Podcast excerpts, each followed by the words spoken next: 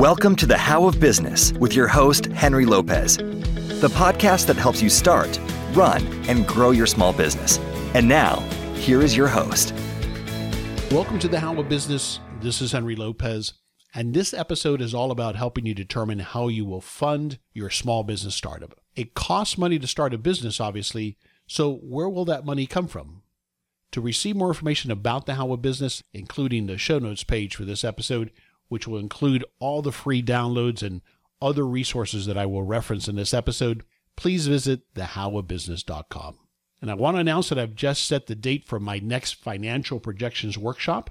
So please visit thehowofbusiness.com for that next workshop date and time and the registration link. I am once again limiting the number of participants to this next workshop to 10, so be sure to register today for the next financial projections workshop. So let's talk about funding options for your small business. Nothing happens in business, obviously, without first having money to invest. Depending on your business idea and your plans, it may take very little money or large sums from multiple sources. But even the smallest of businesses will require some investment of money, and a portion of it will likely need to be your own cash and your ability to borrow money, if you are going to borrow money, will be almost completely dependent on your personal credit and your available collateral. So let's explore how you can get the capital to start your small business. First, I'll start with the most common sources of funding for small businesses in the United States. And this is somewhat in order of most common, with the most common being your own sources of capital, which might include cash, investments, your IRA or 401k monies, home equity loan, margin accounts, credit cards, those types of things, the, the cash and the resources that you currently own. It might also include money that gets lent to you or given to you by friends and family, or an investor, investor partners that you might bring into the business who are going to bring capital as well. Of course, there's traditional lenders, bank loans, especially SBA type loans, but there's also micro lenders that you may want to consider. And then there are what typically are referred to as angel investors, people that we don't know necessarily, or maybe not very well, who you might pitch your idea to for them to invest in the business. And of course, there are other sources, and I'll touch on a couple of those here on this episode. But let me start with a few common misconceptions about small business funding. The first one that I have on my list is that it's easy to get a loan for your first business startup. Now, it's certainly very possible, and you should definitely explore it if that's one of the ways you believe that you can fund your business. But just be prepared that it won't be easy, and there are very specific things that the lender is going to look for that I'll share with you in this episode. So it's not easy, but it is possible. The second misconception is that your credit, your personal credit, doesn't matter. In fact, if you're going to borrow money, your credit perhaps is the most important single factor in determining if you're going to get that loan, even with an SBA loan. Another misconception is that you won't have to personally guarantee the loan. Again, this is in the case of you getting a loan from a bank, even an SBA loan. The reality is that you will have to personally guarantee that loan. And what that means is that if the business goes bust, if you have to shut it down, that does not forgive the loan. You personally are still responsible for paying back that loan. And then the final one that I have on my list of misconceptions is that you can finance the entire amount of what you need to get started and, and the working capital that you'll need in those first critical months, and that you won't have to invest any of your own cash. That's simply typically not the case. There is going to be at least a portion of the capital required that'll have to be your own cash or perhaps one of your partners. So, where do you start with getting the money that you need to start your business? My recommendation is the first place to start is to determine how much money do you need. So that means that you have to develop your idea to a enough of a level where you have a plan of some sort and a business model and you calculate, you do the financial projections to calculate how much money you'll need to get started, including the working capital that you're going to need to get to break even. So, how much is that? And so, those calculations are critical because then once you know how much you need, you can better determine where will that money come from. And as I always recommend related to any business startup, I encourage you to think about starting as small as possible. to niche down and start with the smallest version of your business possible. This is regardless of whether you have all the money that you would ever need or you have very little money. In fact, that sometimes is one of the advantages of not having as much money when you start a business because it forces you to start small. And the reality is that that's often the best way to start because that allows you to validate, to take an MVP, a, a minimal viable product approach to your concept, to your business model, and validate without investing too much money yet that there is a market for your product or service. I did an episode on this topic, episode 351 called Niche Down to Grow Your Small Business. And I encourage you to listen to that episode if you haven't already. I explore this concept of, of starting smaller, of niching down, of starting with the, the smallest possible version of your idea and then growing it over time. But once you've done that, once you've determined what that business is going to look like, like to start, then it's about calculating how much startup funding you will need so that again you can determine how you will get that money. Let's talk a bit more about self funding your business, using your own money. And this can include all kinds of resources that you might have control over. I'm talking about primarily cash, the cash you might have in savings, for example. Maybe it's uh, an emergency fund or maybe a savings that you've accumulated specifically to start this business, which is fantastic. But what some people also do is they might type into their retirement savings or IRAs or 401ks. And while that certainly has tremendous risk associated with it, it's also a possibility. There are programs that exist that you may want to look into that facilitate with no penalties, no no IRS penalties to borrow against your retirement accounts and essentially invest in yourself and in the business that you're starting. I I think that this uh, approach makes sense for some people certainly what I recommend if you're considering that is that you don't borrow against the entire amount of your investments, of your retirement investments. In case things don't work out and the business fails, you at least haven't depleted your entire retirement savings. So that's another source of, of self funding. You might uh, explore margin loans or loans against your investments for higher net worth individuals. That might be an option. You might tap into the equity that you have in your home. Again, that comes with the risk, so you have to be very careful. But it could be that it makes sense for you to leverage that money that you've built up there, that value, that equity in your home, and use a portion of that as the funding to start your business. And then there's even credit cards, as as outlandish as that sounds. And again, not certainly something I highly recommend, but I've done that. When I started my first business back in 1991, part of how I financed it, it was just a part of it that I cobbled together, was I put a lot of the expenses, the startup expenses initially, on a personal credit card. So there are all of these abilities and sources, if you will, of your personal sources of funding that you need to explore. The benefits of self funding, of using your own resources, your own cash, and other resources to start your business includes the simplicity, of course, of the process. There's no approval process by a bank, and you don't need any credit or any uh, strong credit or certainly any credit at all. You're you're the one funding yourself, and you also don't have to worry about paying back a loan to a bank that would take away from the money that you can pay yourself from the business. But some of the challenges with self funding include what I've mentioned already. If you borrow, for example, against your retirement account, then you may be at the risk of depleting that and not having enough money for retirement. If you take the money you have in an emergency fund, well, of course, then now you don't have that. And you have to be very careful that you leave yourself enough cash and resources to cover your own personal expenses and your household expenses for a period of time until the business starts generating enough of an income for you to pay those expenses. And what if the business needs more working capital because it didn't ramp up as fast as you projected and you need to inject more cash? Well, if all of your cash, all of your resources are already in the business, then it's going to be a challenge to find where you're going to get that additional money that you need to get the business to profitability.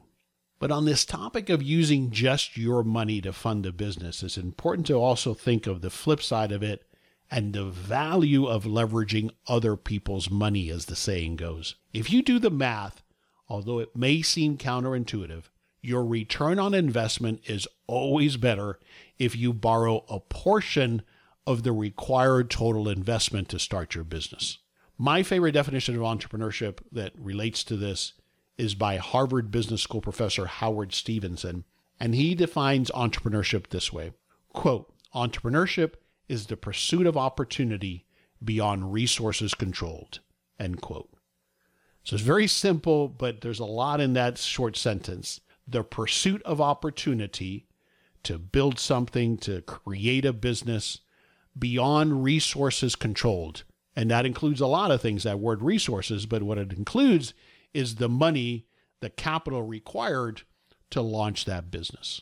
Related to this is also the consideration of opportunity cost. So if you put all of your cash into this business and you've taken it out of, for example, other investments, well, now you've lost that opportunity to continue to grow that money where it's invested now. Of course, regardless of whether you're going to use your cash or leverage somebody else's cash, you will have to come up with some portion of the startup expenses yourself. Let's explore friends and family a little bit more as a source of funding your business. Most commonly in the US, people start a business using their personal capital, as I mentioned, and often also the contribution from family and friends, or a combination of both. And when you borrow money from family and friends, the terms may be quite flexible, or they may not be, there may not be any specific terms at all. And of course, a major benefit of borrowing from friends and family, as with investing your own money, is that there's also no extensive documentation process or any collateral typically that's required as with bank loans. On the flip side, these types of loans can carry the greatest risk and impact if your business fails. Taking money from friends and family can potentially damage your relationships with them if the business fails or if funding terms are not clear or never discussed at all.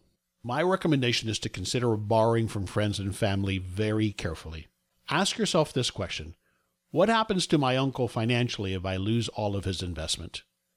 What would happen to him financially? Would it be detrimental or would it just be painful but not the end of the world?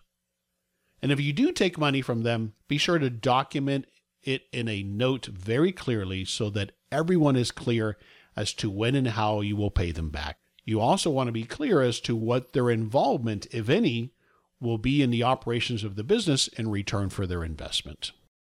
Now let's consider partners. And of course, partners may also be friends or family, but let's talk about it from the perspective of investing or funding, helping you fund your business. Partners are often one of the reasons people will partner with someone else is that person might be bringing in the bulk of the cash. That can get tricky and you have to be very careful. And certainly, if you're partnering with anyone in a business other than your spouse, then you do want to get the advice of an attorney and make sure that you draft a proper operating or partnership agreement that spells out all of the terms of that partnership.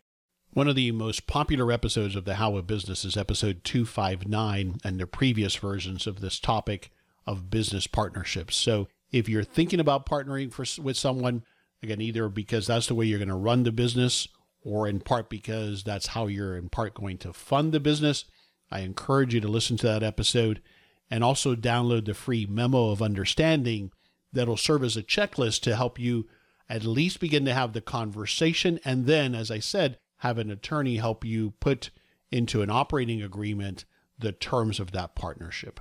I'm not a big fan of bringing in partners exclusively because they have money. I'd rather you bring in that person as an investor that is not involved in the day-to-day operations of the business. It usually creates an imbalance that that creates problems down the road.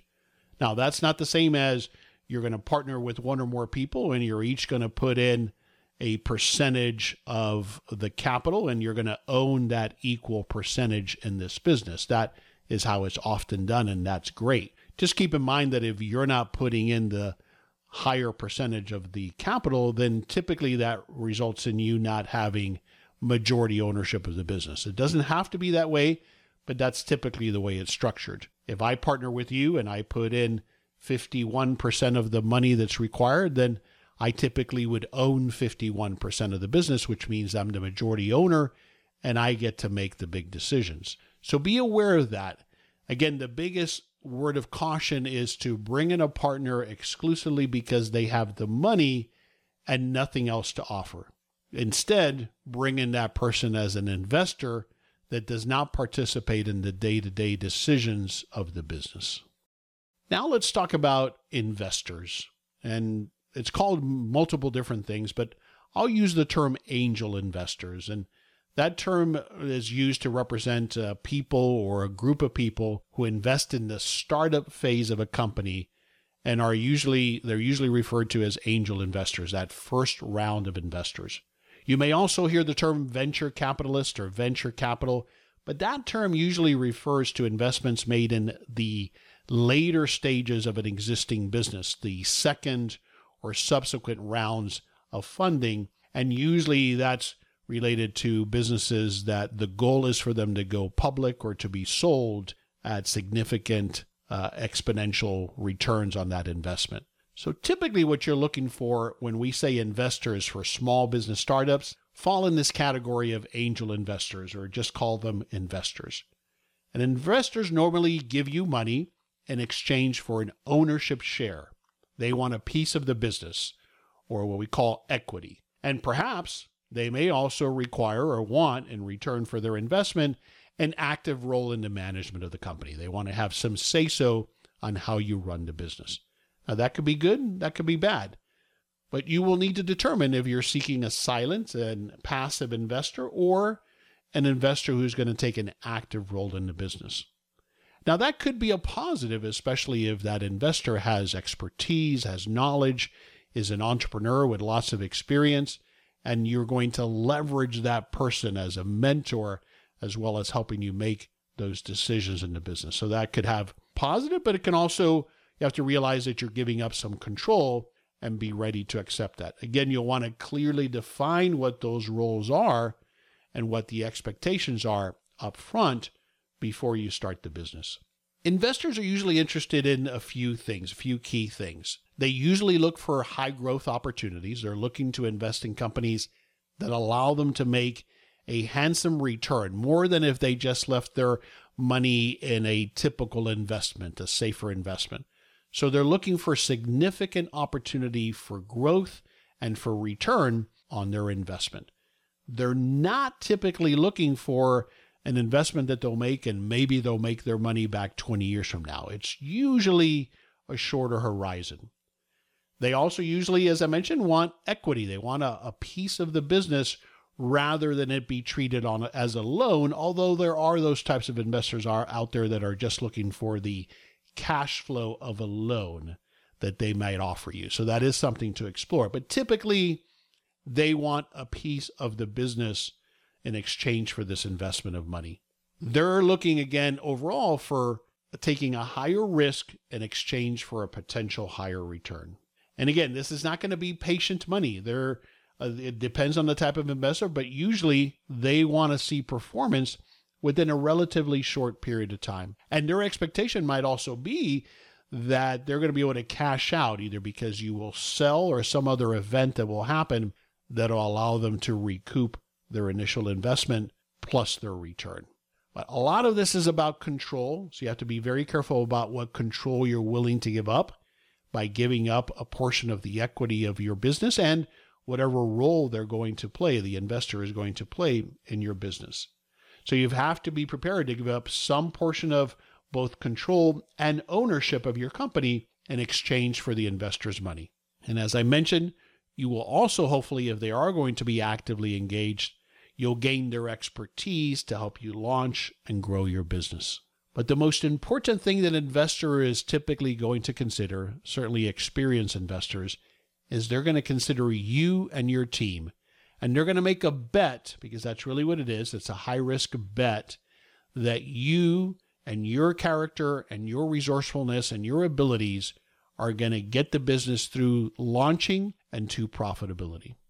So, at a high level, those are the things that investors are looking for. I think that seeking investors is a great option. Of course, it's easier said than done to find investors. If you're considering investors, let's talk about at a high level how you might go about getting an investor for your business. First is to, of course, find those potential investors. And that's not easy if, in particular, you're not in that circle of people or they're not in your network. That's typically where we find these investors in, in is in your network, the network of people that you know or someone who you know who knows an investor that might be able to make an introduction. But there are also angel investment networks that you can find online and learn about their application process and how to potentially get in front of them to pitch your business idea. On episode 377 of the How of Business, I interviewed Hal Martin. On that episode, we talked about how to seek and secure startup funding for small business owners from angel investors. Hal is an entrepreneur and the founder and CEO of 10 Capital, and 10 Capital helps startups and growth companies everywhere raise venture funding. He and he shared on that episode tips and advice on how to find and pitch investors. So these investor networks are out there and they're looking for people like yourself who have ideas for businesses that are looking for funding. Now, again, some of them specialize in venture capital, where you have to have an existing business that's looking for an infusion of cash to take that business to the next level. And others, and it might be other sources like an incubator, uh, the type of situation that do look for startups that they'll invest in to get that business launched. Again, typically in return for a portion of ownership of the business. By the way, you'll find links to all of these previous episodes that I'm referring to on the show notes page for this episode. So if you just go there to the show notes page for this episode, I'll have all of the links to these other episodes that I'm referring to here throughout this episode. So after you've found uh, a potential investor or an investor network or an incubator, that is certainly the hard part, but then it's about sharing with them, of course, your business idea. And you usually do that through a business plan, or often it's called a pitch deck. Unlike with friends and family, where they may well just give you the money for your business without any plan or projections, most investors are going to want to see a plan and financial projections. They want to understand your business model, how will you make money, and most importantly for them, how will they make a return on their investment. For those of you who've been listening to the How of Business for some time, you know I've released numerous episodes on this topic. Most recently, episode 382 on business plans. And that episode and that show notes page includes a free download on a business plan outline. So if you haven't listened to it and you haven't downloaded that, and that's where you're at here in your planning process, I encourage you to go to that episode, episode 382. And then most recently, I did episode 395 on financial projections for small business startups. And there's a download there of a free financial projection spreadsheet. So I encourage you to listen to those two episodes if you haven't already. And as I mentioned at the beginning of this episode, I'm excited to announce new dates for the next version, the next iteration rather, of the online workshop Financial Projections for small business owners. So go to thehowofbusiness.com for that next date and time. I'm limiting that to 10 participants. So it's going to go fast. It's going to fill up fast like the last one did. And during this live online workshop, I'm going to guide you step by step through the process of creating your financial projections or often it's called a pro forma for your proposed new business. And you'll be able to ask questions because it's a live event. And at the end of the workshop, you'll have completed your first draft of your financial projections for your business. And again, as I've mentioned here, and I'll mention it several times, that's the key component. That's where you have to start is by determining how much money you need. And then if you go to either investors or a lender, they're going to want to see that as well. So it's a critical step in getting your business launched, especially if you're going to use other people's money. But even if you're using just your money, I really encourage you and challenge you to put together financial projections to at least validate that the business model that you've developed for this business is or has the potential to be profitable and by when. So go to thehowofbusiness.com and, and click on the registration for the next financial projections workshop for small businesses. All right, so continuing with how to secure investors, I talked about finding them. I just shared about sharing what they're going to want to see, your business plan or pitch deck. And then the, the last three steps that, that happen typically in the process is if they are interested in your idea, if an investor or an investor group is interested in your idea, then the investor will review your management team, including your backgrounds, your market and products and services, the legal structure of your business, your business model, All of this is called due diligence. And of course, they're going to look at your financial statements. So they'll check you out and vet you and make sure that it all adds up and that what you're projecting makes sense and that you are who you say you are. And they'll look into your background and make sure that they believe in you and your team. Then you'll negotiate terms. If they decide they want to invest, the next step is usually to agree to what's called a term sheet that outlines the terms and conditions for the investment. And of course, if you get to this point of you're considering bringing in an investor, you need to get legal counsel to help you negotiate the deal and also to finalize the terms of this investment deal. And then ideally, if everything goes well and all that works out and you're able to agree to terms, then you get that money. And typically, it, it, may not be all at once. It just depends on the terms. It might be that there are rounds of funding as certain milestones occur in the launch of your business. So far, we've talked about using your own resources, your own cash, leveraging friends and family that might allow you to uh, borrow money from them. And I just walked through bringing in an investor, partners or investors, and the whole process that that typically looks like at a high level. Now I want to talk quickly about crowdfunding. You may have heard of crowdfunding as a way that people have started their businesses or funded ideas to get started in a business. Crowdfunding allows you to leverage small amounts of investment capital from a large number of individuals to help you start your business venture. You're leveraging the internet on these crowd crowdfunding platforms like Kickstarter, for example, that allow you to leverage a virtual network of people and they bring together investors and entrepreneurs. There are essentially two types of crowdfunding. I'm not going to get into deeply on the details, but if this is something that you want to explore, then I encourage you to do more research. But there's either gift based crowdfunding, which has been the traditional form of crowdfunding, or in return for someone giving you some money, they don't get a piece of the company, they get some level of reward. And I'll give you an example here in a moment. And then the other type is equity based crowdfunding, which became legal several years ago, that does allow people to invest and take an equity position in your business. So, crowdfunding websites, uh, as an example, or as I mentioned, Kickstarter, Indiegogo, GoFundMe, and they attract hundreds of thousands of potential investors and supporters that you might be able to tap into. There's also even platforms focused on creative businesses like Patreon and Substack. I'll give you an example. I, I when I was curious about this several years ago, I invested in a, a product called a fidget cube. And if and if you're interested, you can still find that campaign on Kickstarter. It's it's one of the well, probably one of the most successful campaigns, I suspect, on Kickstarter. They started with seeking a goal. The goal they had was for fifteen thousand dollars, and to date they have raised more than six million dollars through the Kickstarter platform. Now, they're an anomaly. They're they're a unicorn certainly, but it shows you that there is this ability now by leveraging the internet and these these platforms like Kickstarter and others to perhaps use a very unique, unconventional compared to what we've done historically, an unconventional way to start your business as I was doing research in preparation for this episode, I just did a search on Kickstarter, for example, for different restaurants, which are another common category of businesses. It's not the only category, but it's a common one. And I found one, for example, a, a, an entrepreneur that is wanting to start a wine bar and cafe in California. And they set up a Kickstarter campaign. And their goal was to raise $50,000. And they've done so. They've raised $50,000 from 107 backers, as they're called, individuals. And what they're getting, what these 107 people are getting, is no equity in the company. They have no ownership. They're getting prizes and gifts, and you know maybe a gift gift card that they can use at this restaurant. Those types of incentive. What they're doing, what you're doing when you leverage these platforms, is you're connecting with like-minded people that want to support this idea that you have or this business or this mission.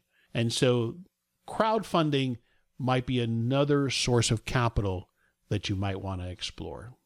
Now let's talk about loans. If you want to retain complete control of your business and not part with any equity, but you don't have or you don't want to use all of your own cash, all of your own resources, then of course you should consider a small business loan.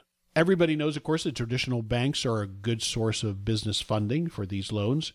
But what you may be surprised to know is how difficult it can be to get loans from banks, particularly for first time business owners and startups. But it's not impossible, and you should definitely explore it. There are essentially three or so types of loans that I'm going to touch on here in this conversation. First is very lightly, I'll touch on because it's not as common and harder to get as a conventional loan. Then there are SBA loans, and there are microloans. Conventional loans are more common for smaller amounts of money and come with more restrictive terms and are almost entirely based on your credit worthiness.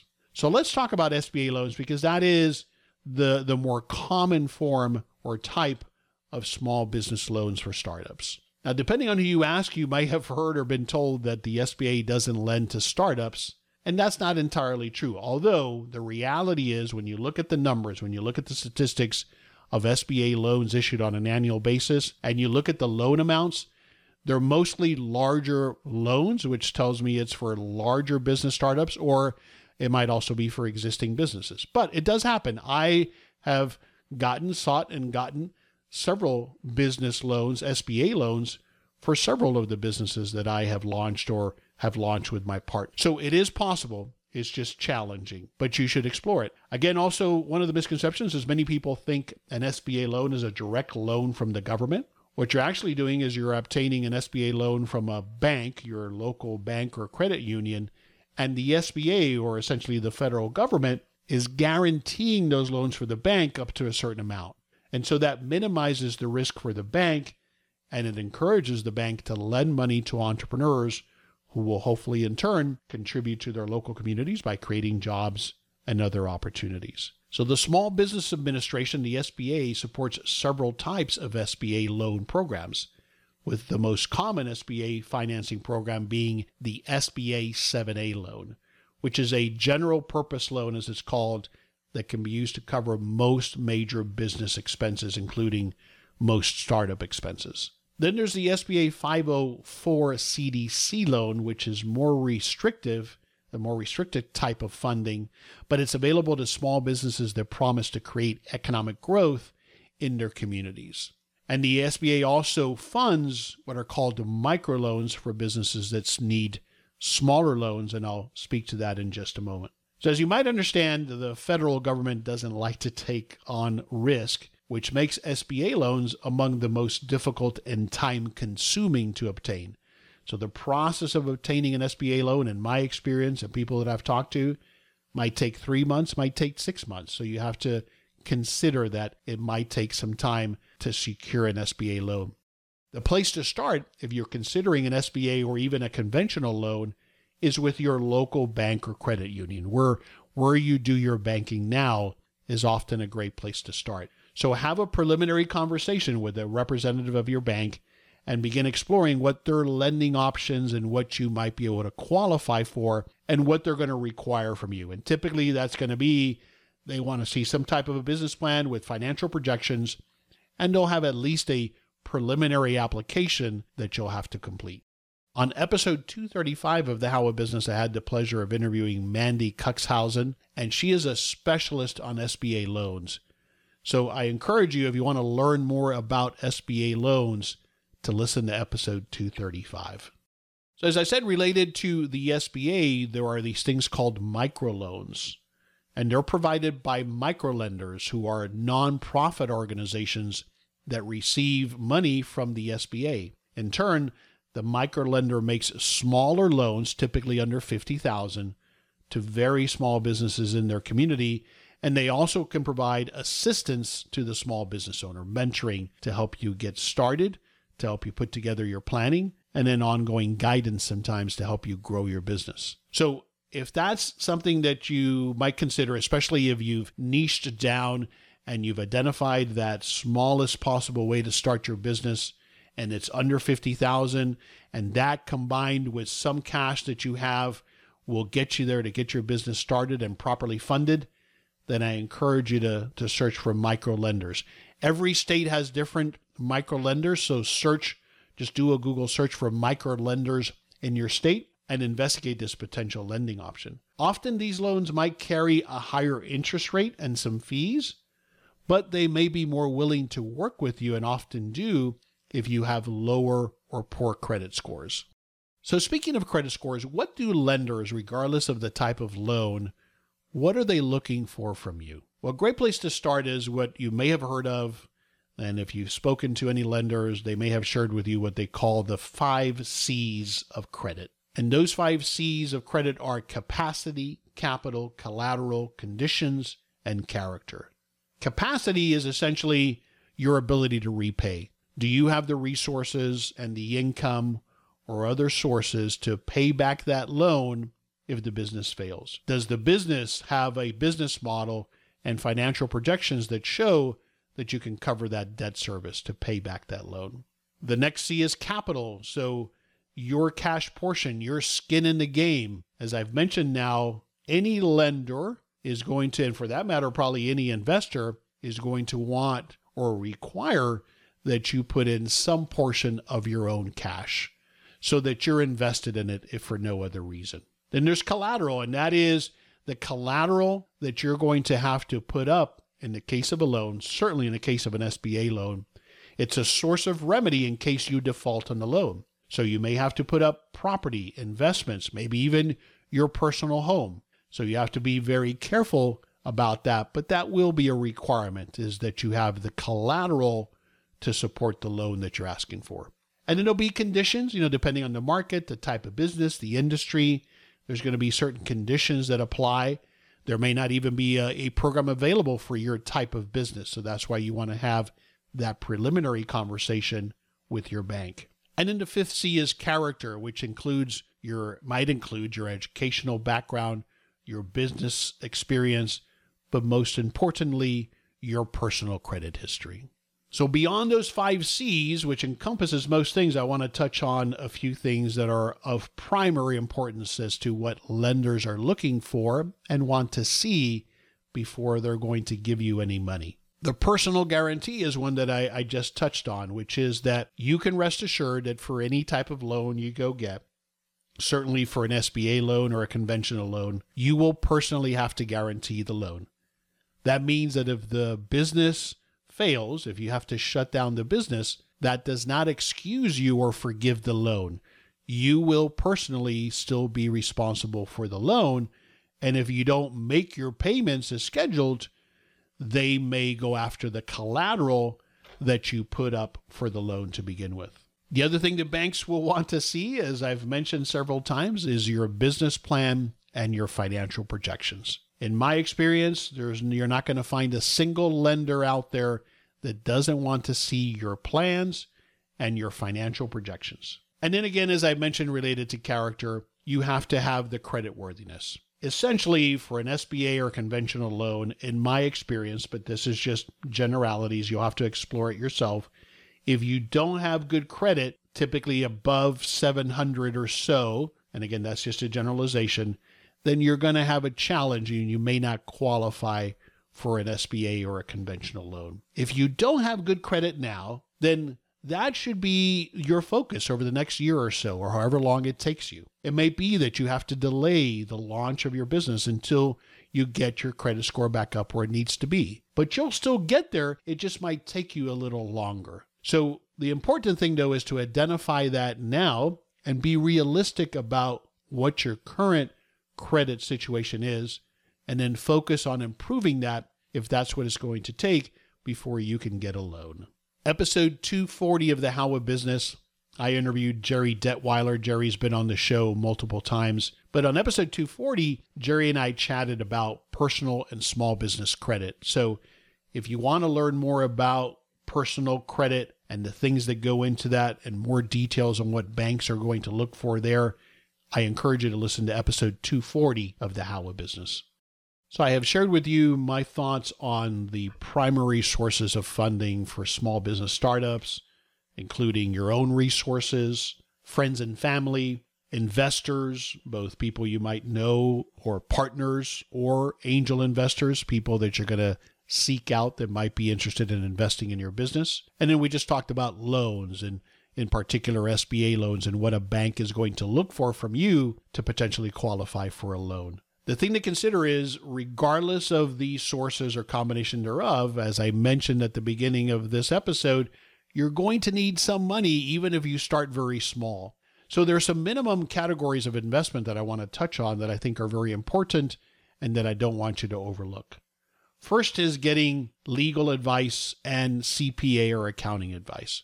Depending on whether you're going to have partners or not, might dictate how much you need from an attorney and whether you need a properly drafted operating and partnership agreement. But you certainly, at a minimum, want to get advice on how to best structure your legal entity for the, the best tax and liability protection. So you'll want to get that advice from a CPA.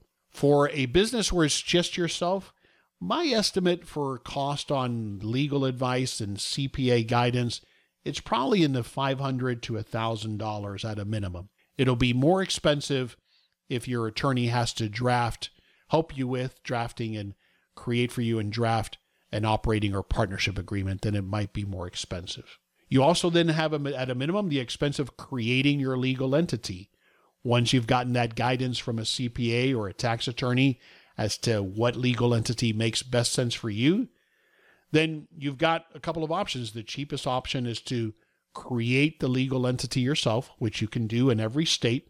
That's something you do at the state level. And that'll cost anywhere from, uh, you know, a hundred to a few hundred dollars in my exp- experience, depending on the state. And then you're going to have other startup expenses, right? So at a minimum, you're going to have certain startup expenses. And that's why it's so critical to calculate those expenses. And then the number one reason that most businesses fail is that they're underfunded you cut corners or you underestimate how much money you need in what we call working capital to get you through that ramp up time to the point where the business breaks even and starts to generate a profit. And that's what we cover in this workshop that I just announced the new dates for the financial projections workshop that I encourage you to consider signing up for. At a minimum, download the financial projections spreadsheet and the business plan outline You'll find both of these downloads, free downloads, on the show notes page for this episode. And of course, as I mentioned, the related podcast episodes. And educate yourself on how to do that and create your financial projections. Here are my key takeaways for you from this episode. Before you go find the money that you need to start your small business, you have to start with calculating how much you need. And that's all about those financial projections. Also, consider starting as small as possible, niche down, take an MVP or minimal viable product approach, and then grow by reinvesting your profits. It's also called bootstrapping. Even if you have the money, start small to validate your idea and business model and to, to validate that people want what you're offering and that you can deliver it in a profitable way. The most common options for small business funding and that you should perhaps explore first is your own resources. But for most of us, we have limited resources. And so, at a minimum, you need to make sure that you have enough of your own cash to contribute because, again, you won't be able to borrow everything. And no investor is likely going to give you all of the money to start your business. You're going to have to contribute some amount of money yourself. And while it's not easy, the other takeaway is that you may well be able to get a loan. You need to at least explore it. You need to be well prepared and have the credit in line to that the lender is going to require if that's an option you're going to explore. But start by checking with your local bank and at least beginning to understand what the requirements are for potentially getting a loan. If you really want it bad enough, you will find a way to make it happen, to make this business happen. You may have to delay your launch and maybe adjust your short term vision for your business, but you will get there. I encourage you to join me for the next financial projection workshops for small business startups. Just go to thehowofbusiness.com and you'll look for the registration link there. I wish you the best as you prepare to launch your small business.